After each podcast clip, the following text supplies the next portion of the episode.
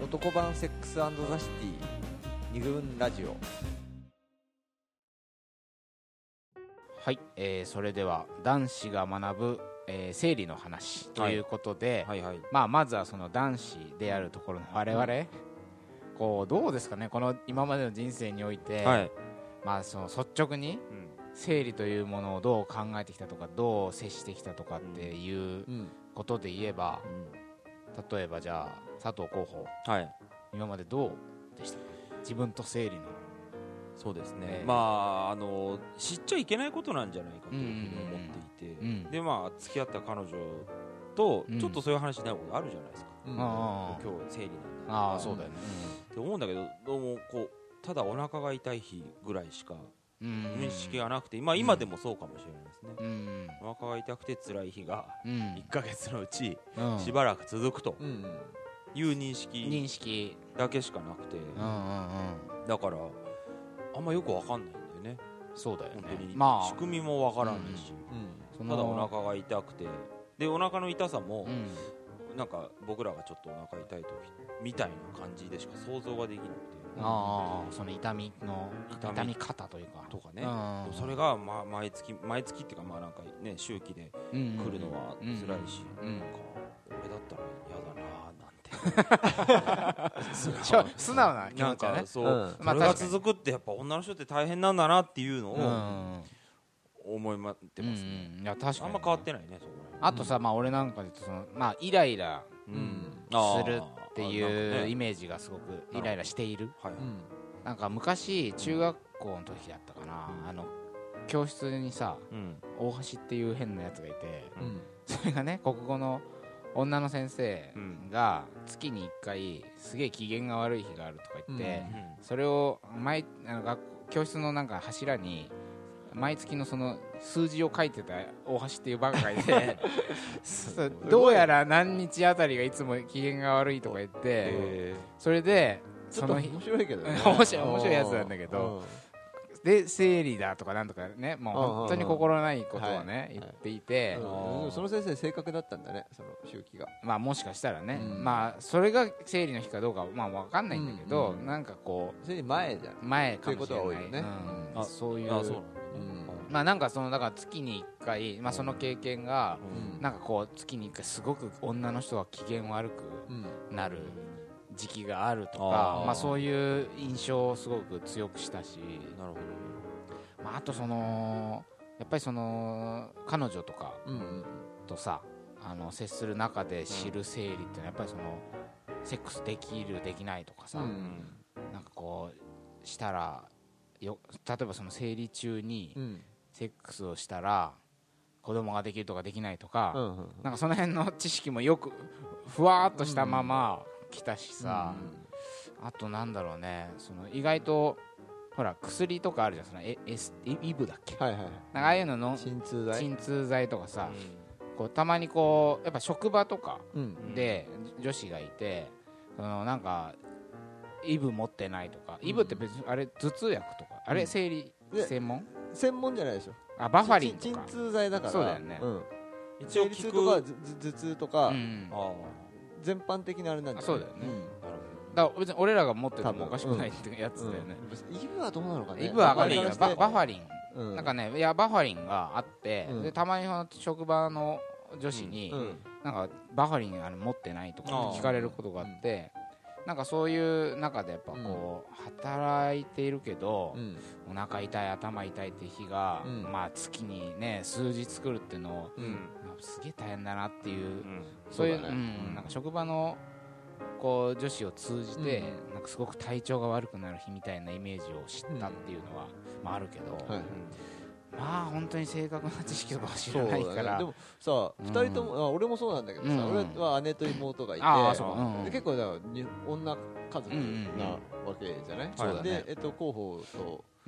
はお姉さんで、えっと妹は妹がいるわけで、その家庭環境みたいなので割と俺は比較的なんかいや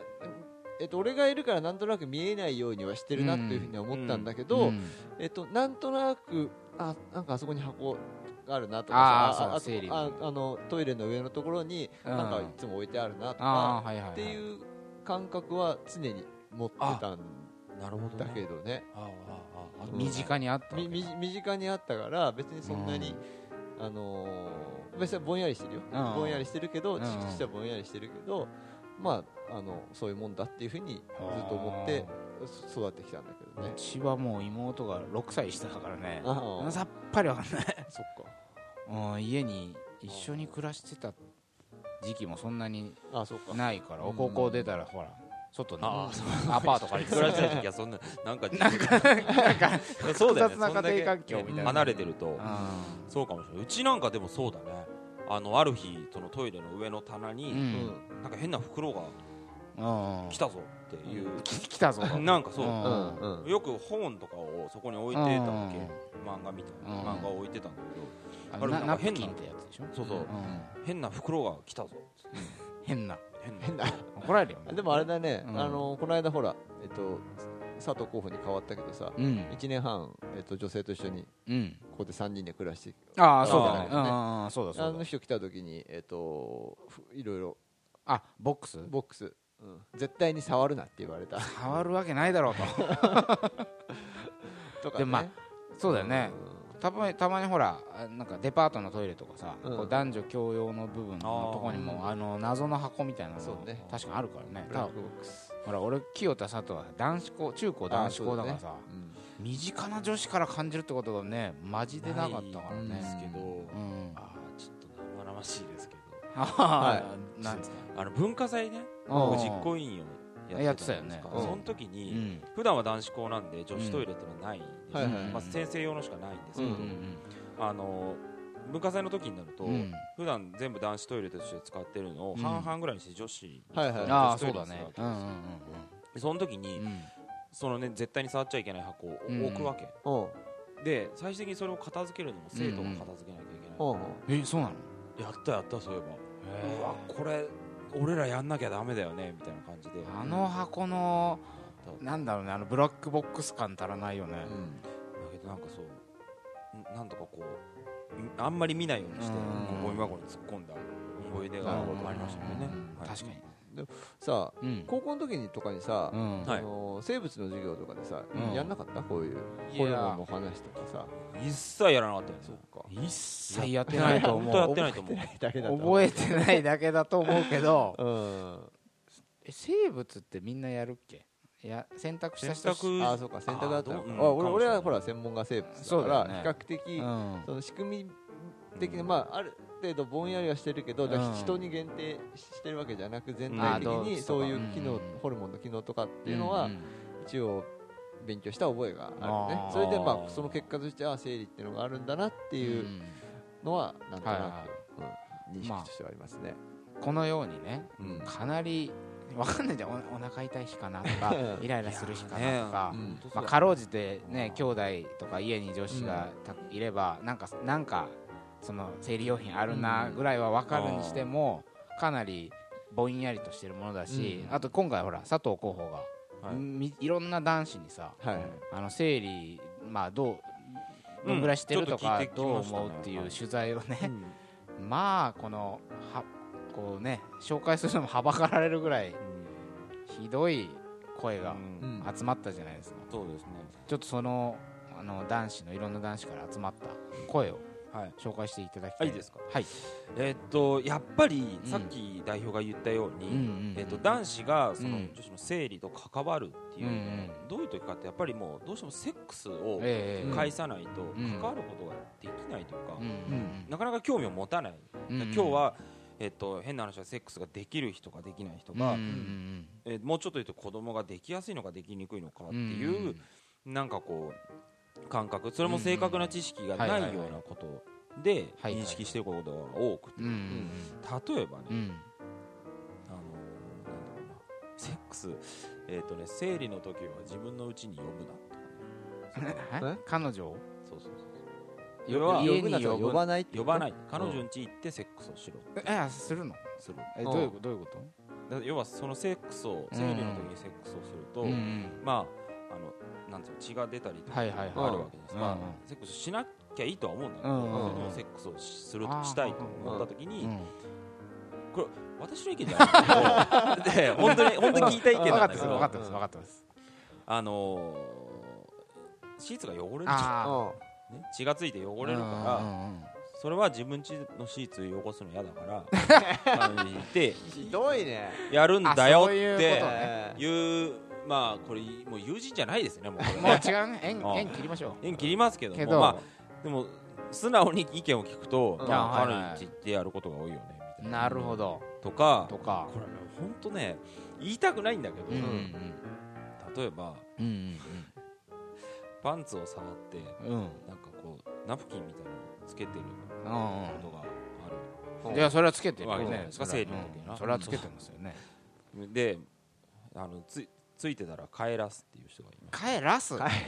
んだよそれ。帰らす。それ彼女？あってそう。彼女なの？なんだろう。帰らす。すぐ別れた方が。まあ別れてるんですよ。触るってことはさ、もうアクション起こしてるわけでしょ。そうだね。途中でやめて帰らすの？見た。バカじゃないの。あとは生理の時はゴムをしなきゃダメ。生理の時はって言ってますけど。おまあおおむねした方がいいと思うけど、そのおちんちんが汚れるからこれね本当ねすごいんですよ、本当に平気で言うんですよこれ、えー、これ佐藤さんの意見では全く違う、それだけ言っときますねそう本当そうだよいやちょっと俺もその、うん、居合わせたわけじゃないんだけど、うん、近くで佐藤子が取材してる場面に の, の近くにいたんだけど、うん、なんかこういう単語が飛び交ってるなとは思っててではセックスが、うんなんかこういつも通りできない日っていう、うん、そうだね、そういう認識とか、まあ、あと血がね伴うことだからやっぱさ、うん、怖いっていうのは基本的にきっとあると思うよね、うん、そうだね。だけどそれをどうにか避けるために、うん、なんかあれこれ言ってるって感じしたよね、うん、とかね。あとは、うん、あの別の友達だと、はい、あの来てくれたら嬉しい日みたいな、生理が男にとってああ子供ができて妊娠してないからってこと、してないからって、ね、その妊娠の不安不安、うんうんうん、まあ若い人カップルで子供できちゃったら生理が来ないのみたいな、うん、そういうまあまあ確かにあるよね。そういうでもこれ逆にね子供作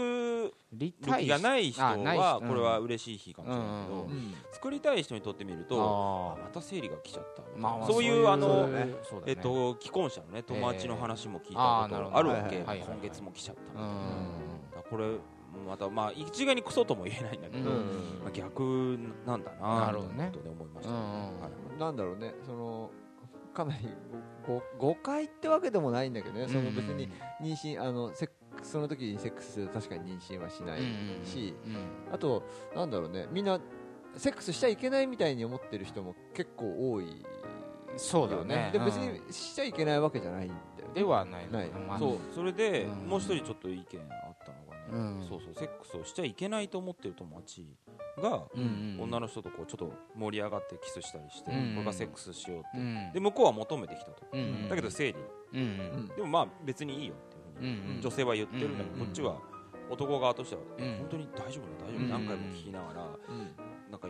一応セックスはしたんだけど、うん、なんかこう心に疲れたまま、はいはいはい、盛り上がる 血, 血が出てるからねそうだ ね, あれなんだろうね傷口のような感じを持ってしまうのはあるよね、うん、そうあるある。まあ変生々しい話で申し訳ないけど、うん、出血もちょっとしたらしいんだけど、うんはいはいはい、でやっぱりあんまり気分がいいもんじゃなかったとか、うん、ですごい気使ったし、うんでまあ、それからその生理の人とは、うんあのー、盛り上がってもやらないようにしてるっていう、うん、そういう人もいる、うん、どうしてもやりたいという人もいれば、うん、だから難しいのはさ、まあ、それは男側がしたいとかしたくないっていうのもあればさ、うんまあ、それはもちろん生理中だろうがしたくなる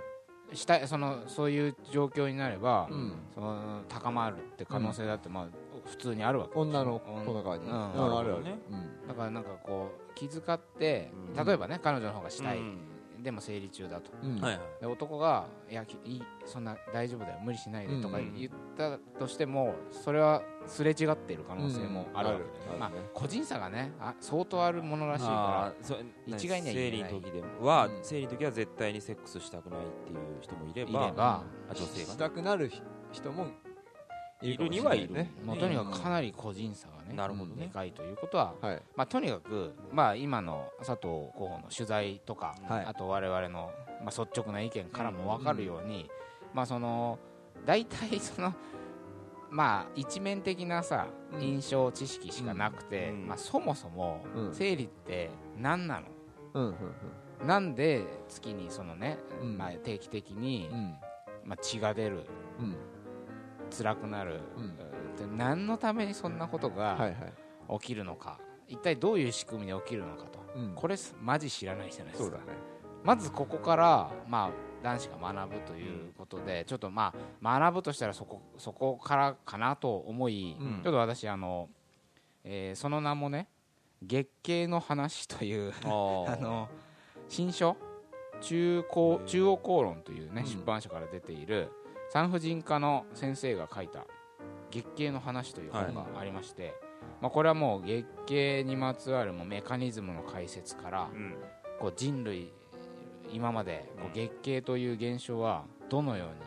扱われてきたかとか、あ、はいまあ、その生理中の女性の体の中に何が起きてるかとかを、うんかなりね、なんていうのか、やっぱお医者さんだから医学的な知識とかに基づきながら解説している本がありまして、はいはいはい、これをもうね付箋がどこに付箋あったかよく分かんないぐらいペタペタ貼りながら、はいはい、ちょっと勉強させていただいて、書評も書いたんですよ。そう、今度まだ出てないんだけど、うん、えーと連載ヤフーのね方でちょっと書評ブックレビュー連載を今度始めるんですけど、うん、月経の本の書評を男は書いた。そう、まあこの、あのー、本の著者も男の先生で、ああ、そうかそうかそうか。な、何かつ、まあ、このラジオでさっき言ったように男はとにかく月経のことを知らなさすぎると、うん、でもうそれがずっと有史以来今の今の今まで続いているから、うん、もうちゃんとした知識を多少ね、うん、し知らないといろいろ問題だぞみたいなところからこの本を書かれているという、まあ、そんな本にまあちょっとによればっていうことになっちゃうんだけど、うんうんまあ、ここで読んだ限りの、まあ、月経のメカニズムをねちょっと簡単に紹介したいんですけど、はいまあ、これどうなんだね、女子からすればな当たり前だよっていう人もいればそうとも限らないでしょ、うんうん、聞くと女子も意外と何が起きてるか分かんないみたいな話もあったから、うん、そう結構誤解してるところも あ,、うん、あったりするからね、そうね、うん、ちょっと簡単にあの読んでまとめたところを説明したいんですが、うんまあ、月経っていうのは簡単に言うと妊娠の準備状態を体が作り出すために起こる生理現象っていうふうに定義できるらしいと、うんまあ、つまり妊娠に関わるだから人間の生殖に関わる大事な、まあ、あの機能なんだよね、うんうん、だからあのセックスできるできないとかまあもちろん大すごく重要などっかで、ね、リンクはしてるんだけど、ね、リンクはしてるんだけど、うん、単純にね血が出っからできねえとか、うん、そういう問題ではなくて、うん、ものすごくこう人間がこう子孫を残していくために超重要なものであると、うん、でなんで起きるかというとまずね、うんえー、とどっから始まるかというとね脳だと脳みそ、うんえー、視床下部ってとこかな、うんまあ、とにかくそこから、あのー、まず卵を作れっていうね指令が出るんだって。それはホルモンという物質によって、はいはい、さあ卵を作りなさいと、うん、でまあそれがなんだっけ下垂体とかいう部分に指令がまず行き、そこからこう卵巣ね、うんはい、もうだいぶ下だよね頭からすると、うんうんうん、そこに向かって、まあ、ホルモンが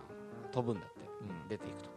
とにかく卵を作りなさいと。で今度その卵巣っていうところにそのホルモンが届くと、まあ、そこにある細、まあ、もともと卵の原子卵、うん、卵胞原子卵胞細胞っていうのかな、うんうん、それその卵に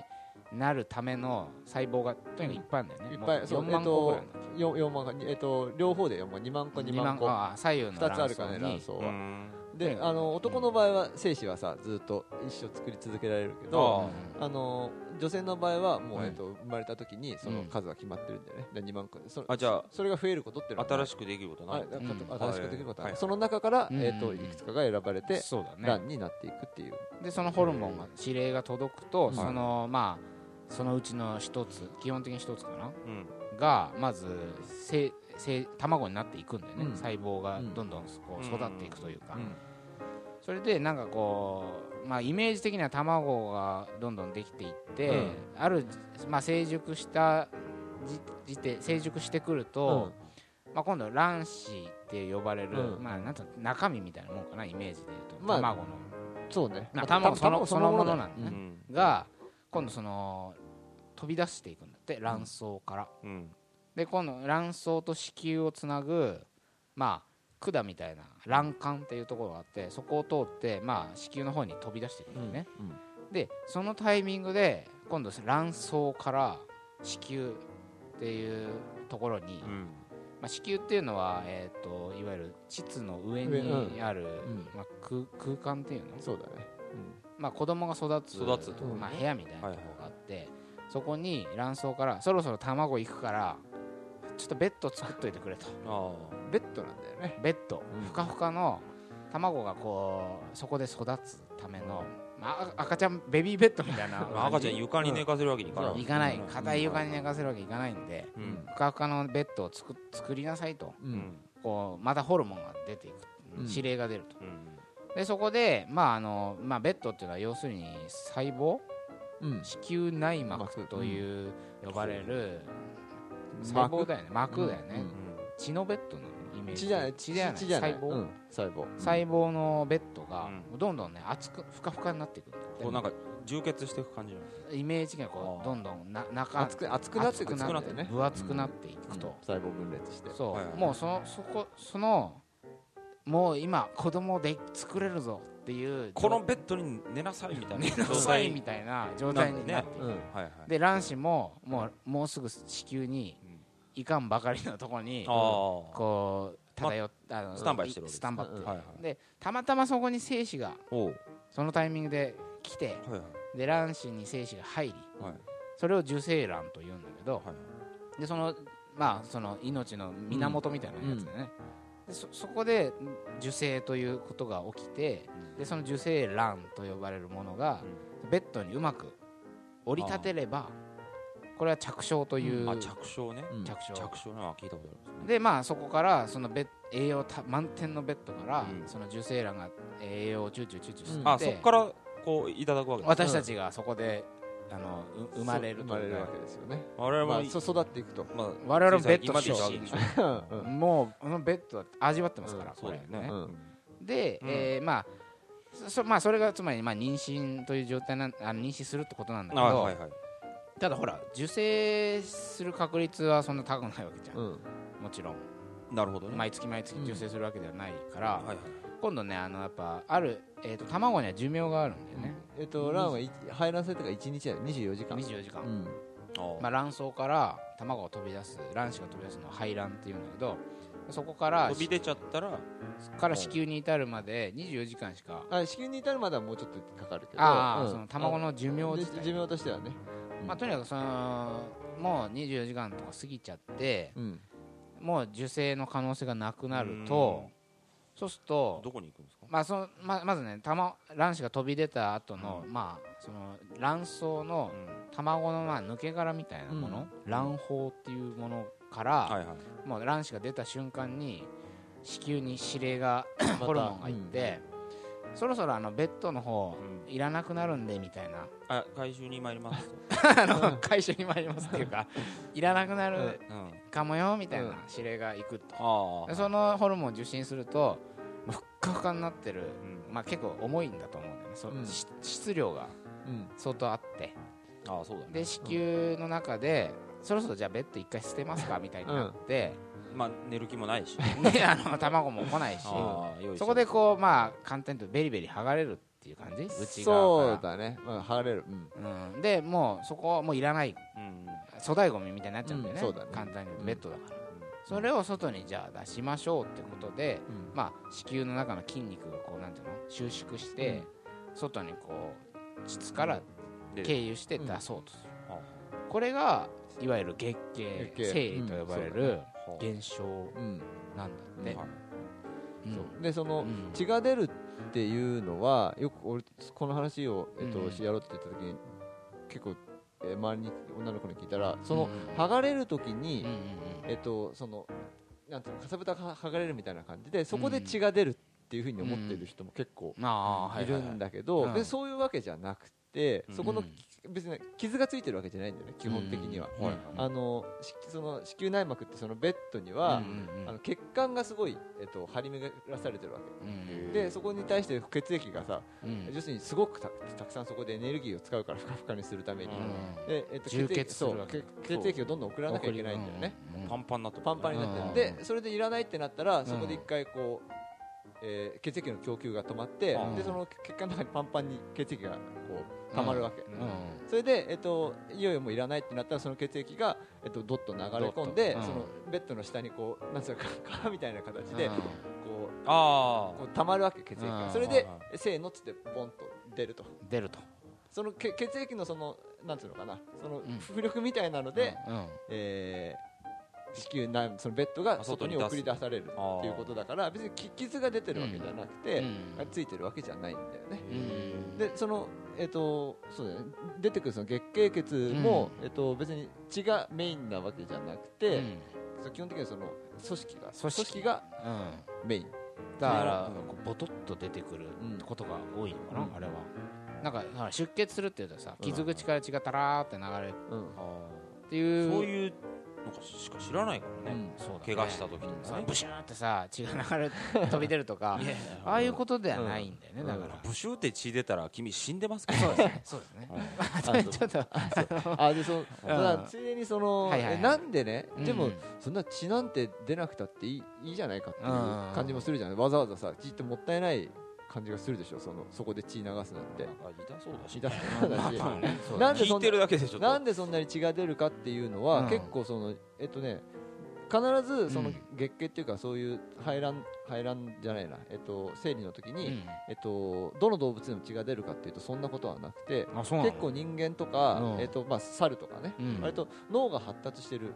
動物じゃないと、うん、その血が出ないんだって。だからそれは要するにそのえっと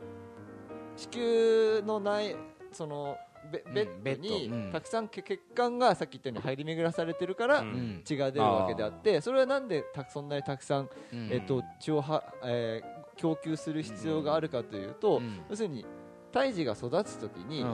脳みそってほら血液たくさんあの使う使うって言うじゃないですか、酸素とかさエネルギー使うって。だからそれを発達させるためにあの血をたくさん送る必要があるから、血管が張り巡らされていると。栄養満点にしてほしい。だから俺たちのこうこう発達した脳みそ、人間の発達した脳みそがあるのは、要するに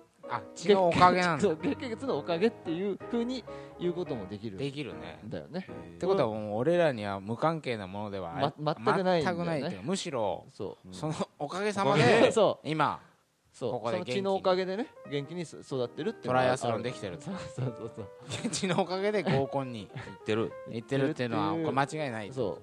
うおかげで物が書けると。そうだね、うん、だからそう考えるとまずまずやっぱり男子認識しておかなきゃいけないのは、うん、とにかく俺たちに関係ないことではないとにかくそこだけは一個押さえておきたいなと、うん、いうことで、ちょっとあの今長くなってきちゃったので、はい、一回休憩を挟んで、はい、今度はそのなんか歴史とか、はい、じゃあ女子はどう思ってるのかとかね、うん、そういうことについて、えー、紹介していきたいなと思います。はい。